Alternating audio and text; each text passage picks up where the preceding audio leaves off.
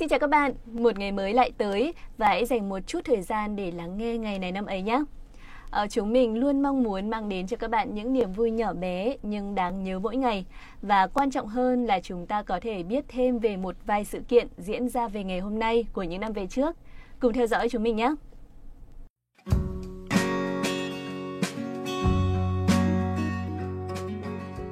Phạm Kỳ xin chào mừng quý vị và các bạn đã quay trở lại với kênh Ngày này năm ấy. Hôm nay là thứ tư, ngày 19 tháng 1.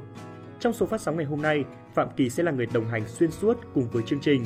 Hy vọng quý vị và các bạn sẽ ở lại đến phút cuối để cùng với Phạm Kỳ khám phá hết những câu chuyện thú vị và giá trị mà lịch sử đã để lại. Như thường lệ, lời đầu tiên thì Phạm Kỳ xin được gửi những lời chúc mừng sinh nhật thân thương nhất đến quý vị và các bạn thính giả có sinh nhật trong ngày hôm nay.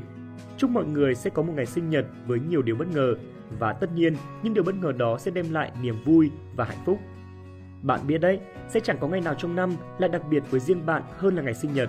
Bởi vậy, hãy dành cho bản thân mình những sự ưu ái chưa từng có trong ngày này các bạn nhé. Chúc mọi người tuổi mới sẽ là một hành trình khám phá đầy thú vị.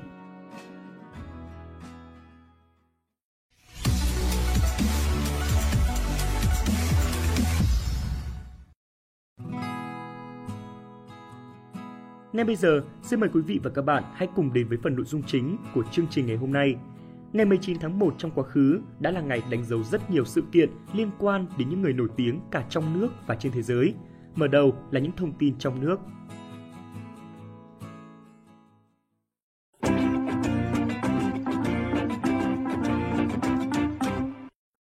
Quý vị và các bạn thân mến, Triều Nguyễn tồn tại suốt 143 năm qua 13 đời vua trị vì, nhưng chỉ có hai vị hoàng hậu đầu tiên và cuối cùng được sắc phong khi còn sống.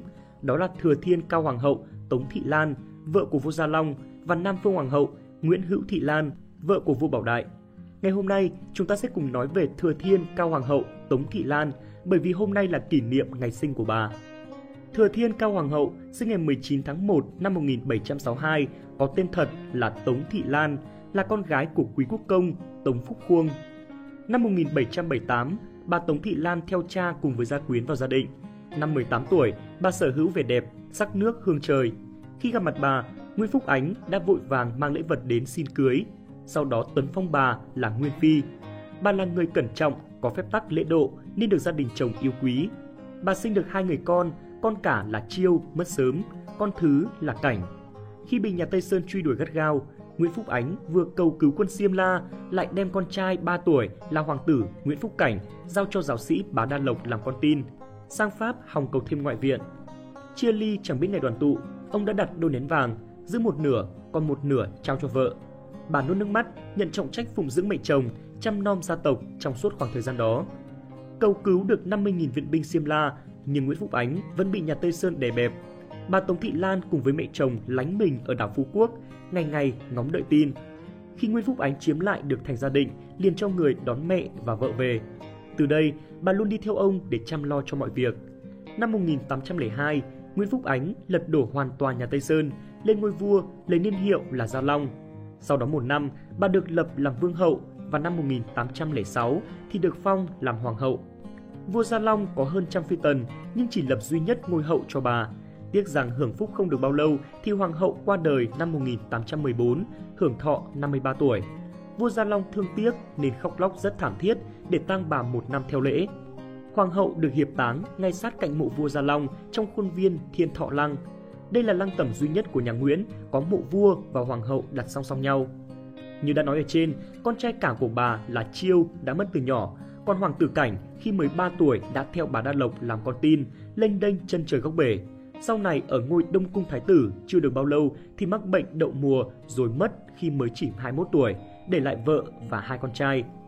Sau này vua Gia Long không chọn cháu đích tôn, tức con trai cả của hoàng tử Cảnh lên nối ngôi, mà truyền ngôi cho hoàng tử Nguyễn Phúc Đảm, con trai của vua Gia Long và phi tần Trần Thị Đang.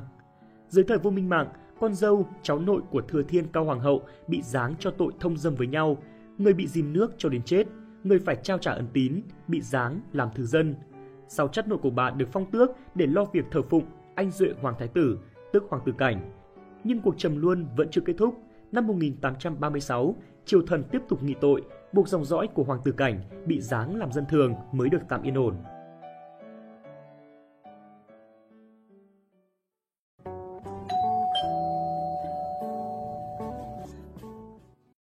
Chúng ta sẽ cùng chuyển sang thông tin tiếp theo. Họa sĩ Nguyễn Văn Tị mất ngày 19 tháng 1 năm 1992. Ông là tổng thư ký đầu tiên của Hiệp hội Mỹ thuật Việt Nam.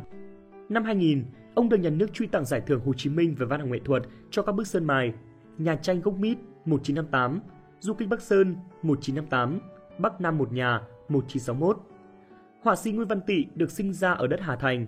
Ông tốt nghiệp trường Mỹ thuật Đông Dương khóa 11 1936 đến 1941 và là hội viên ngành hội họa Hội Mỹ thuật Việt Nam từ 1957. Nguyễn Văn Tị bắt đầu sáng tác từ rất sớm.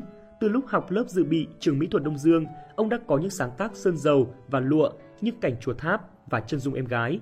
Từ trước 1915, ông chuyên về tranh lụa, sơn dầu và khắc gỗ. Sau này, ông chuyên về tranh sơn mài và những tác phẩm nổi tiếng nhất của ông đa số đều dùng chất liệu này. Trong thời kỳ kháng chiến chống Pháp, mặc dù thiếu thốn nhưng ông vẫn liên tục có những tác phẩm mới, trong đó có nhiều tác phẩm ký họa về nông dân, về bộ đội, về dân tộc Thái, các tác phẩm với chất liệu in đá, sơn mài và lụa. Trong những năm tháng hoạt động mỹ thuật ở miền Bắc, từ 1954 đến 1975, ông đã có nhiều tác phẩm mới trưng bày tại nhiều triển lãm lớn. Một số tác phẩm của ông đã được chọn tham dự triển lãm 12 nước xã hội chủ nghĩa tại Liên Xô và Đông Âu năm 1960. Sau khi thống nhất, cùng với nhiều họa sĩ trong cả nước, ông tập trung sáng tác nhiều tác phẩm dựa trên những ký họa, những ký ức của các chuyến đi thực tế từ thời kỳ kháng chiến chống Pháp đến thời kỳ kháng chiến chống Mỹ. Các tác phẩm hội họa, đồ họa của họa sĩ Nguyễn Văn Tị thể hiện bút pháp khỏe khoắn, hình họa chuẩn xác, bố cục khái quát, phong khoáng với những tìm tòi thể hiện tạo nên bản sắc riêng. Ngoài công việc sáng tác, ông còn là nhà lý luận, phê bình mỹ thuật với nhiều bài viết được đăng tải trên các báo. Ông đã viết khoảng 200 bài đã được công bố bằng giáo trình hay tham luận khoa học. Ông đã giảng dạy, đào tạo nhiều thế hệ họa sĩ trong thời kỳ kháng chiến chống Pháp và thời gian giảng dạy tại Trường Cao đẳng Mỹ thuật Việt Nam từ 1956 đến 1970.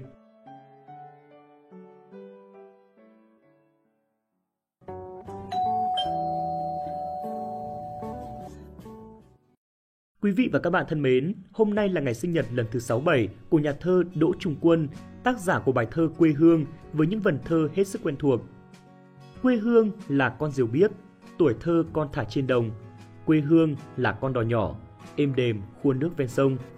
Nhà thơ Đỗ Trung Quân sinh ngày 19 tháng 1 năm 1955 tại Sài Gòn. Năm 1979, ông tham gia phong trào thanh niên sung phong và bắt đầu sáng tác. Đã có nhiều bài thơ của ông được phổ nhạc và được nhiều người yêu thích như Quê Hương, Phượng Hồng. Ông còn được biết đến với nhiều nghề tay trái khác như MC cho những chương trình ca nhạc của bạn bè hay làm diễn viên trong một số phim truyền hình. Bài thơ Quê Hương của nhà thơ Đỗ Trung Quân đã được nhạc sĩ Giáp Văn Thạch phổ nhạc thành bài hát nổi tiếng.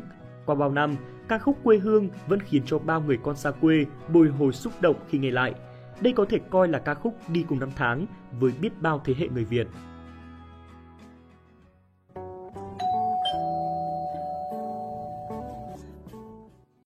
Sự kiện tiếp theo cũng sẽ là sự kiện đáng chú ý trong nước cuối cùng của ngày hôm nay. Đồng thời, Phạm Kỳ cũng tin rằng nó sẽ nhận được sự quan tâm khá lớn bởi vì đây là sự kiện liên quan đến một nhân vật trong làng giải trí Việt. Tuy có đời sống khá khép kín, nhưng với giọng hát trầm, ấm và đặc biệt của mình thì anh vẫn luôn sở hữu một lượng fan khá hùng hậu. Và người đang được Phạm Kỳ nhắc đến ở đây chính là nam ca sĩ Quang Hà. Ca sĩ Quang Hà có tên thật là Vũ Hoàng Hà, sinh ngày 19 tháng 1 năm 1981 tại Hà Nội – anh được biết đến với vai trò ca sĩ, với giọng hát trầm ấm và phong cách sôi động trẻ trung. Quang Hà được khán giả biết đến với loạt ca khúc Cô bé mắt nai và Những ngọn nến trong đêm. Quang Hà sinh ra trong một gia đình có truyền thống âm nhạc. Bố là nghệ sĩ chơi cello và sáng tác, chị gái chơi đàn piano. Từng sinh hoạt văn nghệ thường xuyên ở Cung Thiếu Nhi Hà Nội và Nhà văn hóa Thiếu Nhi quận Ba Đình và thường xuyên được tham gia trong các chương trình bông hoa nhỏ của Đài Phát thanh Truyền hình Hà Nội.